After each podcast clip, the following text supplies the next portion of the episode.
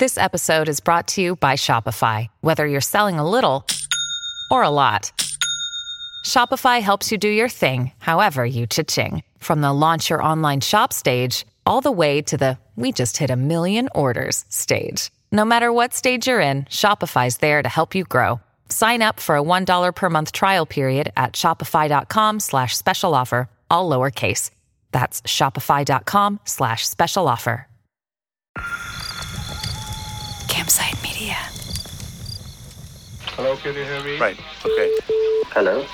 Hello? So, what do you want me to say? Oh, it's just um, Hello? chameleon. Season 4. Scam likely. A production of Campside Media. Oh. Tell me about this call that you received. The funny thing is, on my phone, the caller ID showed me 911. And I pick it up. And the guy said, like, okay, can you go out of your office and find some some place where no one else is hearing you? So I started worrying a little bit. This is a guy I'm going to call Dhruv. It's the fall of 2013. Dhruv is living in a mid sized American city and he has a job in IT. He's in his late 30s.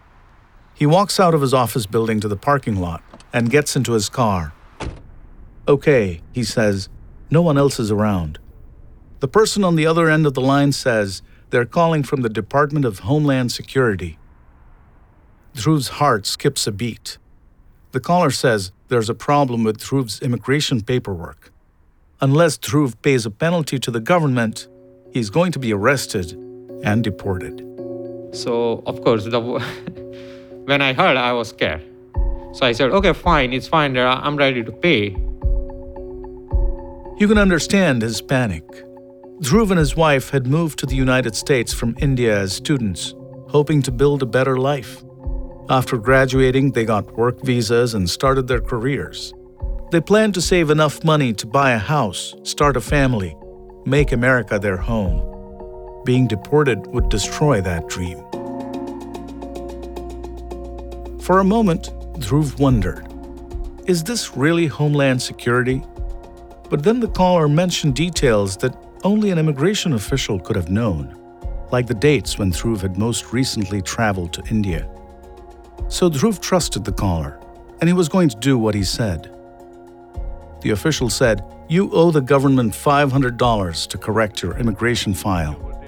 Then he started barking orders. He tells Dhruv, Go buy a prepaid cash card at CVS.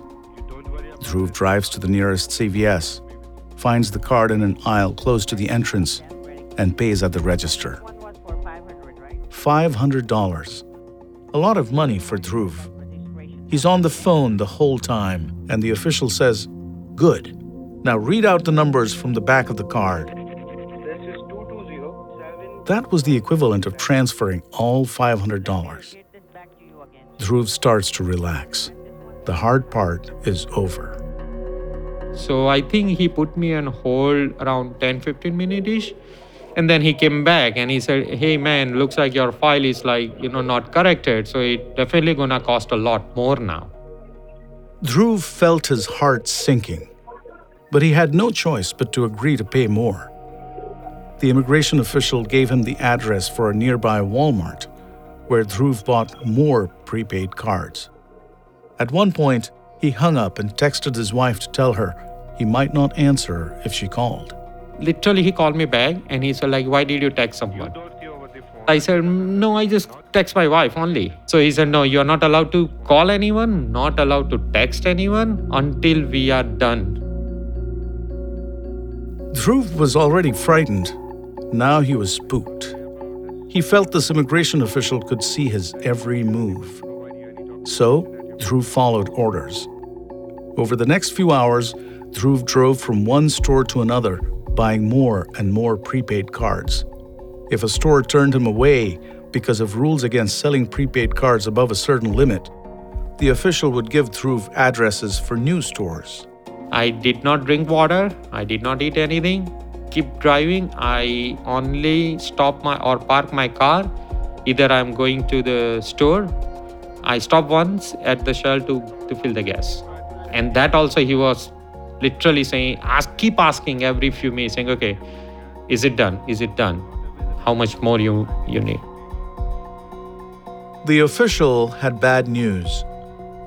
It turned out Dhruv's case was even more complicated than he'd first thought. It was being referred to the FBI. A new government official took over the call.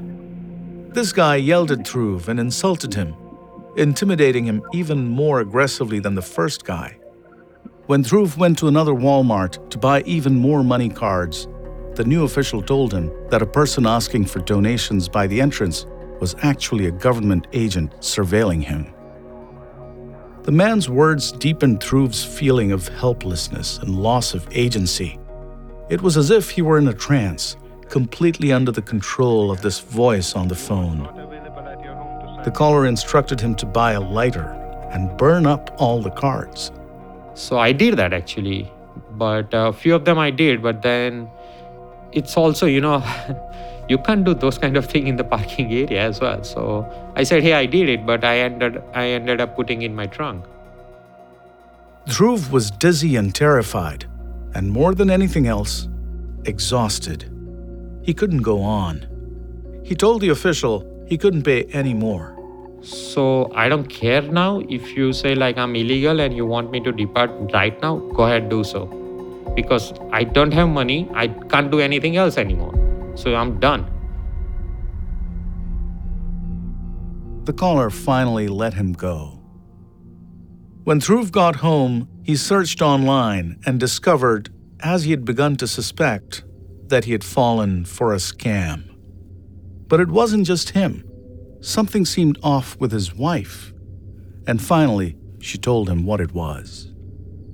She had gotten a similar call that morning and done exactly what Dhruv did, frantically driving from store to store, giving more and more money to the scammers.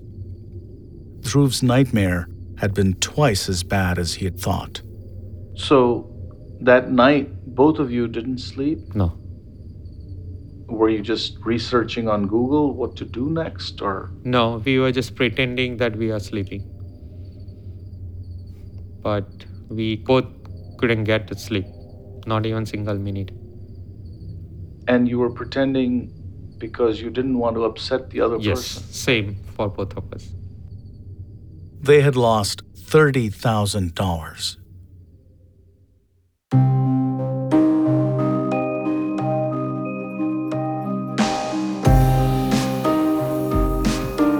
From Campside Media and Sony Music Entertainment, this is Scam Likely, the fourth season of Chameleon. I'm Udijit Hello. You have to make an immediate payment. The minimum amount is two thousand dollars. Eleven thousand. Oh my God! I mean, come on. Don't hang up the call. Just be on the line. Thank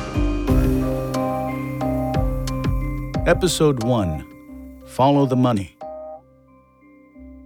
Every single one of you listening to this show has probably received calls from scammers like the ones that targeted Dhruv. Whether it's an offer to lower interest rates on your loans, or a notification of fraudulent charges on your credit card bill, or a warning about a fictitious legal case for which you now face arrest, the purpose of these calls is simple to separate you from your money. I've played along and actually sat through more of these calls than the average person because of two reasons.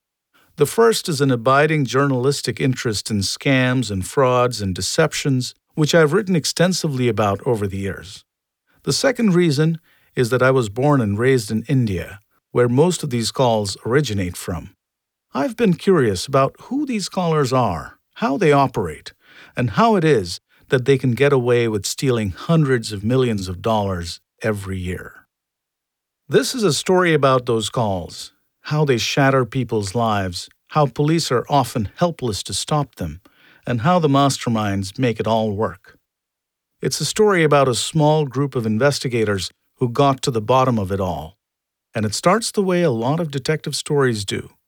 A woman walks in off the street to make a complaint at a police station. Only in this case, instead of a police station, it was the San Francisco office of Homeland Security Investigations, an agency within the Department of Homeland Security. It was January of 2013, and the woman who walked in spoke to the agent who happened to be on duty that day, a guy named Dave. She reported that somebody had called her claiming to be from uh, what she referred to as the American High Commission, which I've learned is um, what persons in India commonly call the U.S. Embassy. The woman was an Indian immigrant. The person on the phone told her basically the same thing a scammer told Dhruv that her legal status in the United States was in jeopardy because she had made serious errors in filling out her immigration paperwork when she last entered the country. To Dave, the woman making the complaint sounded smart and with it, a person with good judgment and common sense, but she told Dave she had panicked as the phone call went on. She was kind of convinced that it was somebody from her embassy was calling her.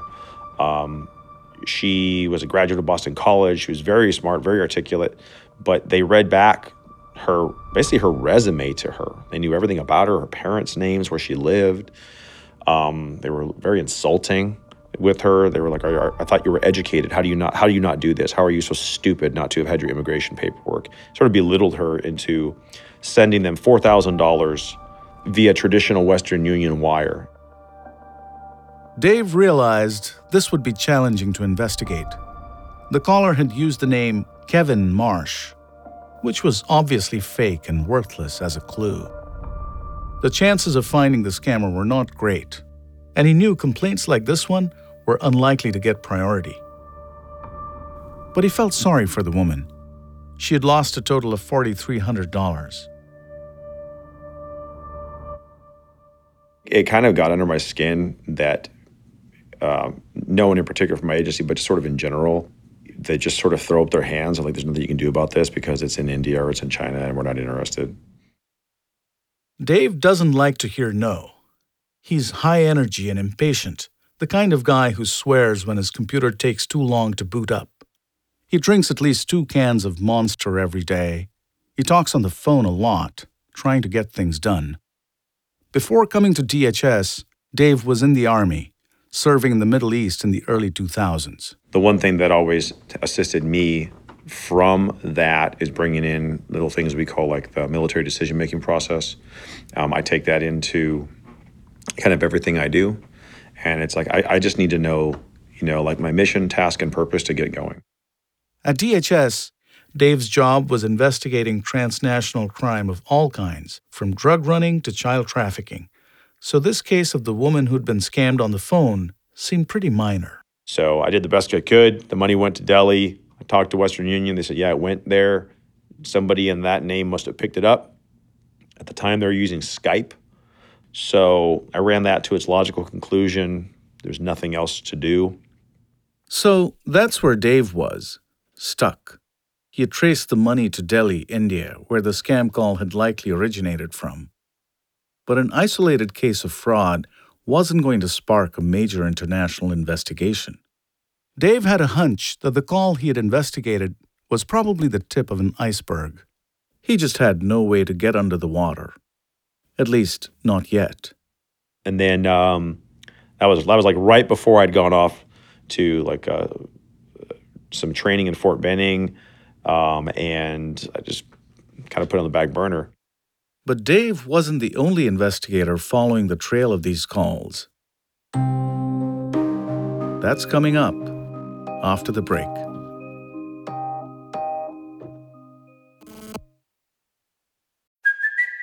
It's Kaley Cuoco for Priceline. Ready to go to your happy place for a happy price? Well, why didn't you say so? Just download the Priceline app right now and save up to 60% on hotels. So, whether it's Cousin Kevin's Kazoo concert in Kansas City, go Kevin, or Becky's Bachelorette Bash in Bermuda, you never have to miss a trip ever again. So, download the Priceline app today. Your savings are waiting. Go to your happy place for a happy price. Go to your happy price, Priceline. When you make decisions for your company, you look for the no brainers. And if you have a lot of mailing to do, stamps.com is the ultimate no brainer. It streamlines your processes to make your business more efficient, which makes you less busy. Mail checks, invoices, legal documents, and everything you need to keep your business running with stamps.com. Seamlessly connect with every major marketplace and shopping cart Schedule package pickups and see your cheapest and fastest shipping options from different carriers with rates up to 89% off USPS and UPS rates. And with the Stamps.com mobile app, you can take care of mailing and shipping wherever you are. Make the same no brainer decision as over 1 million other businesses with Stamps.com. Sign up with Code PROGRAM for a four week trial, plus free postage and a free digital scale. No long term commitments or contracts. That's Stamps.com. Code PROGRAM. You're listening to Chameleon from Campside Media. At the same time, Dave decided he couldn't make any headway with the case. Another federal agent, 2,000 miles away, was beginning to look into similar complaints coming in from Indian immigrants who lived around Houston.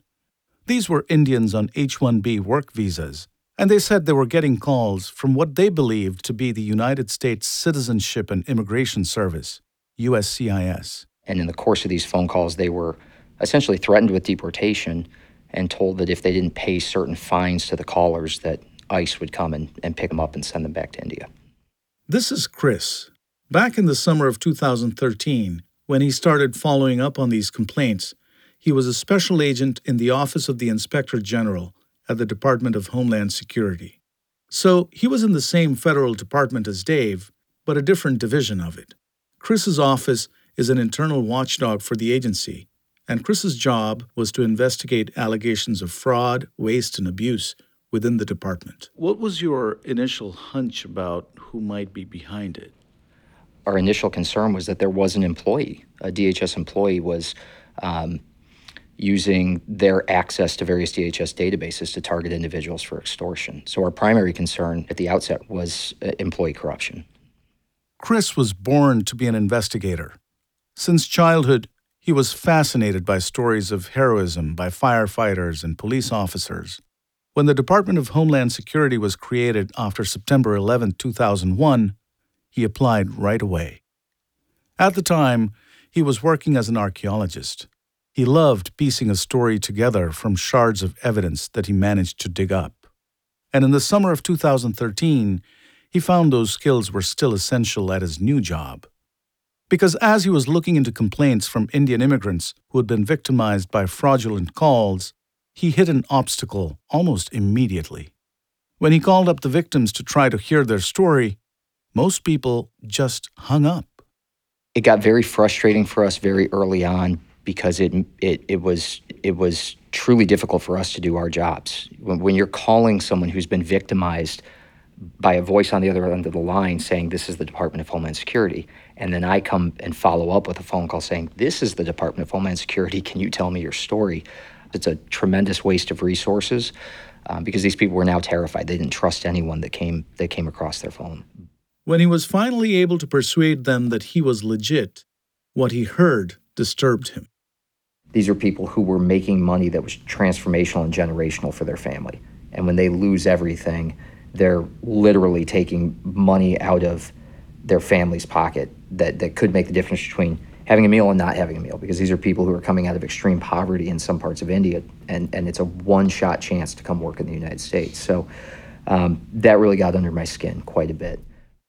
It wasn't difficult to understand why these people were intimidated by the calls they were getting. Some had the 1 800 number for USCIS saved in their phones. It was a number they called routinely to get updates about their immigration process. So the calls from the extortionists literally showed up as USCIS.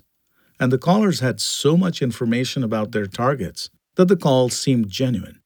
For Chris, this was consistent with the theory that the calls were actually originating from inside USCIS, that some corrupt employees were involved. But Chris wasn't sure, so he started to dig.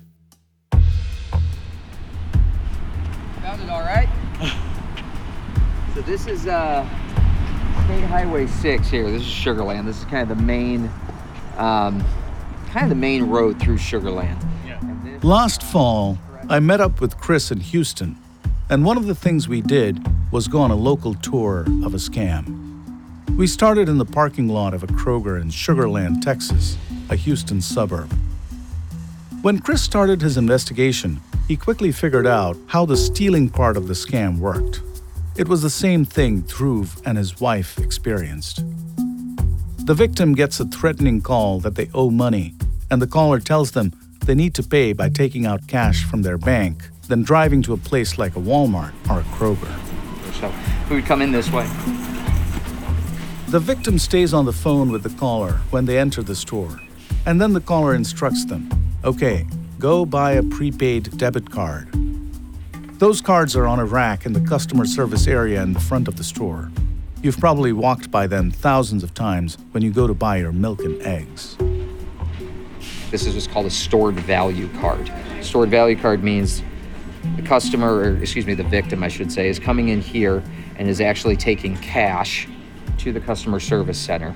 They can load however much cash this card can store. There's a $500 limit for each card, but the caller has a way around that. He tells the victim to buy a few, often three. So they're at the counter, they scan that, they say $500, they program it. Now this card has the equivalent of $500 cash on it. The victim then takes those three $500 cards, they walk outside of the store, they're going to scratch off that money pack number on the back, and while still on the phone with the scammers, they're going to read that number to them. At this point, the victim has been robbed. The money is gone. But Chris soon realized that the stealing part was only the beginning of the scam. What happened next was a long chain of money laundering designed to move the victim's cash farther and farther away from any place that was easy to trace. Chris figured that out by following the money. He found that as soon as the victim read off the numbers on their prepaid debit card, the caller, or an accomplice, transferred the victim's money onto another, different kind of card a general purpose reloadable, or a GPR card. The GPR cards the scammers were using were mostly produced by a company called Green Dot. The name of the government certified bonds is green, like in color, green dot. Okay. Green dot money pack. So, what's special about Green Dot cards? Unlike prepaid debit cards, these have to be registered to an identity to be usable. The scammers used stolen identities from around the country. Another disguise. Chris knew the money didn't stay on the Green Dot cards for very long. He discovered they were being used to buy money orders. Individuals physically went into stores where money orders could be purchased using the Green Dot cards. And that's how Chris discovered the runners, the low level foot soldiers of the scam. They were a window into the whole operation. While the victim is on the phone with the caller, the runner is sitting in a car, waiting. Next to him, tossed in a pile on the passenger seat, maybe, is a stack of green dot cards. And just minutes after the victim has read off the number of the prepaid debit card to the caller, the runner gets a call or a text or a WhatsApp message from someone working with the caller. Saying, the last four digits on the front of this card, or whatever the last four digits of this card are, they're going to say four, five, six, seven, ready, go. And they're going to tell you the amount. The money from the victim's prepaid debit card has now been transferred onto some of the green dot cards the runner is holding. In the next step, the runner moves the money even further. He gets out of his car, which is probably in the parking lot of a place like a Kroger or Walmart, and enters the store. You're going to walk up and say, I want to buy a money order. Western Union, MoneyGram, Ria, whatever the the, uh, the particular vendor is, and you're going to say the amount that your handler just told you to buy. You're going to swipe that card. And you're going to walk out with a money order. You're going to walk across the street to Chase Bank or next door to Bank of America, and you're going to deposit into the account that you've been given. It was all a shell game. The same money moving further and further away from the victim. To recap, the victim is intimidated into buying prepaid cards so they go buy them and read off the information to the caller. The caller moves the money onto a different kind of card, the green dot card. The runner has the green dot card, and because it's been registered to an identity, it can be used to buy a money order. After the runner does that, he deposits the money order into a bank account. From there, it can go almost anywhere. So if you're the victim who just bought these money pack cards for $500 a piece, within 10, 15, 20 minutes maximum of you reading off the number on the back of that, it's gone and may already be deposited into a third party bank account. And then when investigators like us come along and try to recreate that, it might be months before we are able to trace that transaction that happened in a matter of minutes. By now, it was evident to Chris that this scheme wasn't the handiwork of corrupt employees within DHS. There was clearly some kind of organized criminal network behind the scam. There's nothing more persuasive for stealing money than psychology. You know, a, a, a gun is effective for robbing a bank, but you know, if you want to make real money, you got to use the mind.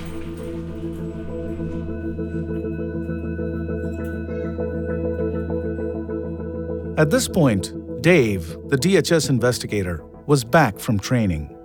He was sitting at his desk in San Francisco when he saw an intelligence report about what Chris had been working on scam callers who were pretending to be from the U.S. Citizenship and Immigration Service. I started looking at it and I realized like this is like the verbatim script that they had told to this woman in January, only now they were using Green Dot money packs.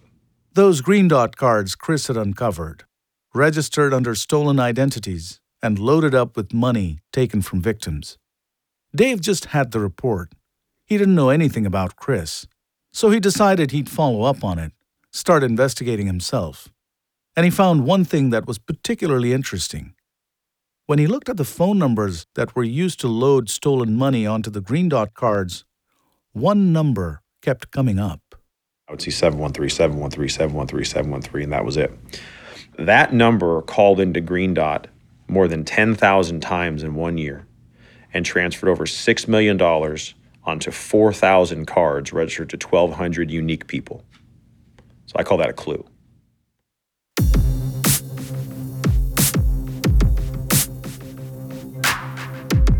We'll be back in a minute. In the 1970s, John Todd burst onto the evangelical scene with a shocking tale. He claimed to be a former witch involved in a then unheard of secret organization called the Illuminati and urged Christians to prepare for a violent world takeover. First of all, the number one weapon in everybody's home should be a 12 gauge pump shotgun. Hear the amazing story of one of the originators of the modern day conspiracy theory. From Magnificent Noise and Sony Music Entertainment, this is Cover Up The Conspiracy Tapes. Do you ever wonder how celebrities order food? Like, is Sarah Paulson a Diet Coke or a regular Coke girlie? Some peasant Coke?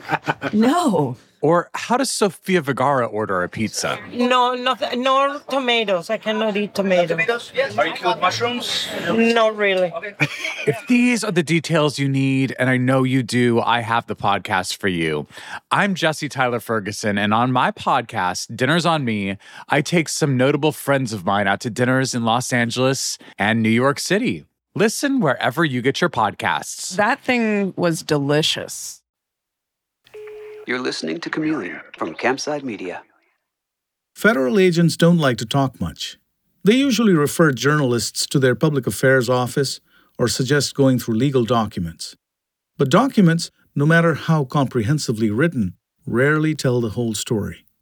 I wanted to hear the story of this investigation from the agents who were in the thick of it. And so I kept knocking on doors until finally one door opened. I got a call saying, Come to Houston, where Chris is based. We made an agreement with DHS, and they said if you don't use the last names of our agents, you're welcome to hear them talk about the case. We met in a nondescript office building next to a busy highway in the downtown area. The only way to know that we were on the premises of a federal agency was the presence of a refrigerator stocked with ciprofloxacin to be given to employees in case of an exposure to anthrax. We sat around a table, snacking on donuts, as Chris and Dave reminisced about the time they realized they might be investigating the same thing. That person I spoke to had literally just received a telephone call from Dave um, or an email from Dave that same day. So, know, that was the first question was, are you working with Dave on this? And So was your first reaction like, damn, somebody else is on the case too? no, it was actually, I was excited. I was excited because I was like, good. Um, to hear that someone at an HSI office somewhere in the interior was, was looking at this was great news. So did you just hang up and get on the phone with Dave or? Dave called me, actually. I think, uh, yeah. Um, so yeah, I, I got off the phone. I think I I was like, damn it, somebody else on the case. I think I sent I think I sent Dave an email, and Dave uh, Dave picked up the phone and called me and was like, um, and immediately he was like, he was already looking at it like, um, you know, he was seeing a lot of bank accounts where um, the people that were receiving these were Indian nationals. They gelled quickly, maybe because of their contrasting styles. Chris is quiet, more methodical in his approach. Dave is bursting with ideas and likes to cut to the chase. Chris is tolerant of protocol. Dave, he loses patience with it. Talking to each other, they realized more than before that they were on to something big. They also understood the challenge that lay ahead of them tracing anonymous voices on the phone to their origin and discovering who was getting rich off of this whole thing. This was going to be complicated. Dave and Chris were motivated, but they wondered if they were naive to think they could pull it off. They came up with a name for themselves and the team they came to work with. Six guys who gave a shit. I mean, that was it. The guys who gave a shit. They kept hearing what they were up against. The scam was complicated, it was international. The scammers could change tactics faster than the investigators could uncover them. Some agents they worked with said, basically, why bother? Detractors said the victims of the scams were not without blame. After all, they could have just hung up on these callers. We just, I guess, had a, a, a different a different sort of outlook on on the importance of it and what it meant. And I think a lot of this comes down to we're we were at similar places in our careers, uh, you know, in terms of time away from the academy, in terms of um, experience level, in terms of what we had done up to that point. So we were maybe a little too young and too dumb to to know what we were getting into, um, but we played off each other's energy a ton. You don't want to let those guys down, and it became at some point more about you know us versus them. Like these guys are good and they're calling everybody and they're getting everybody, but we're better. So Chris and Dave got to work. They wanted to figure out who the runners were. They started with CCTV footage from the stores where the runners were using green dot cards to buy money orders. It turned out it wasn't easy to identify them. It's not NCIS where you know you're watching television and you know we're standing in a room and somebody says pull that up on the screen and they've got your Yeah. entire personal oh, history. Oh, oh, here's here's this guy. Oh, he has a bank account here. He graduated from here. Here's a here's a cool mugshot of him in the Marine Corps nine years ago. Like that's that doesn't happen, right? There were other real life practicalities, the kind of stuff that gets in the way of any investigation.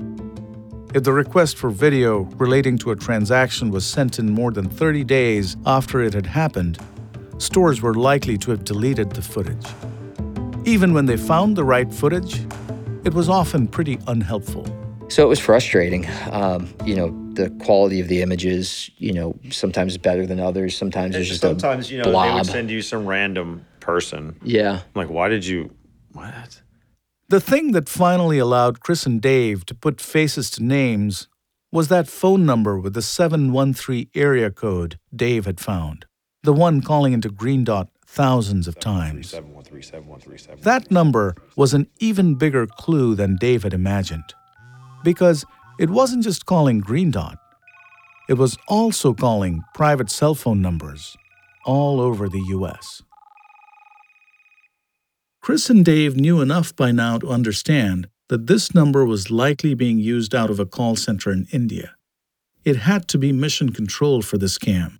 And at least some of these numbers that Mission Control was calling, those were runners sitting in Kroger parking lots waiting to cash out Green Dot cards and buy money orders. 99.5% of the calls went to Green Dot, and then you would have a few outliers would call it, and then we realized that this phone is probably sitting in India, so they're calling the call center, and if there's a direct call back, this is this person from the call center coming back. So everybody that, any individuals that spoke to that phone now just became target numbers.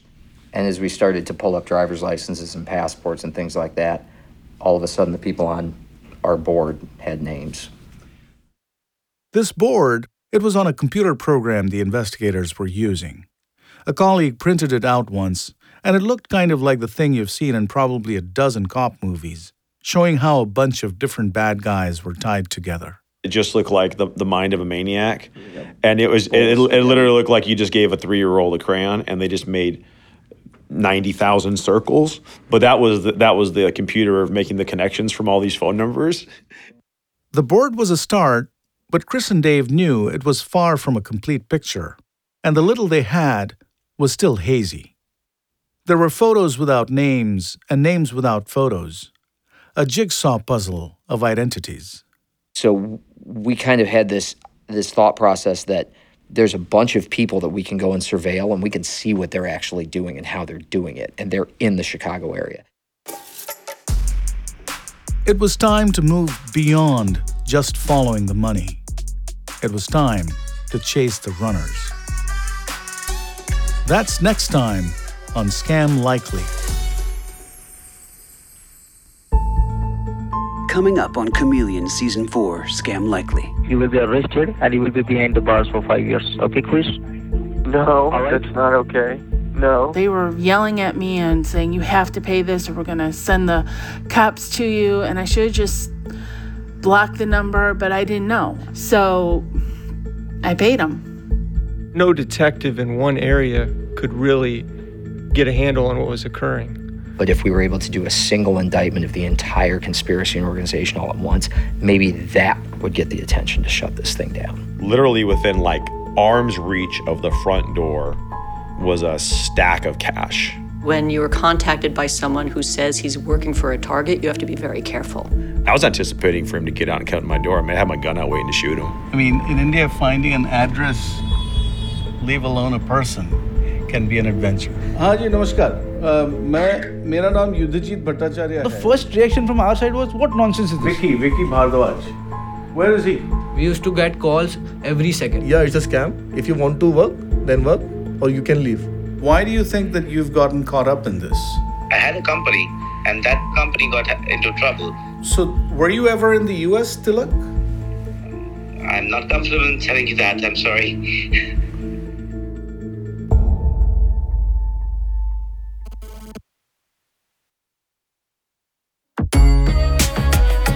Chameleon is a production of Campside Media and Sony Music Entertainment. Scam Likely was produced and written by Eric Benson, Johnny Kaufman, and me, Yudhijit Bhattacharjee. Callie Hitchcock and Yiwin Lai Tremuin were our associate producers. The show was fact checked by Sarah Ivry. Sound design and original music by Mark McAdam. Additional music by Samba Jean Baptiste. Special thanks to Campside's operations team, Alea Papes and Doug Slavin. The executive producers at Campside are Matt Shaer, Vanessa Grigoriadis, Josh Dean, and Adam Hoff.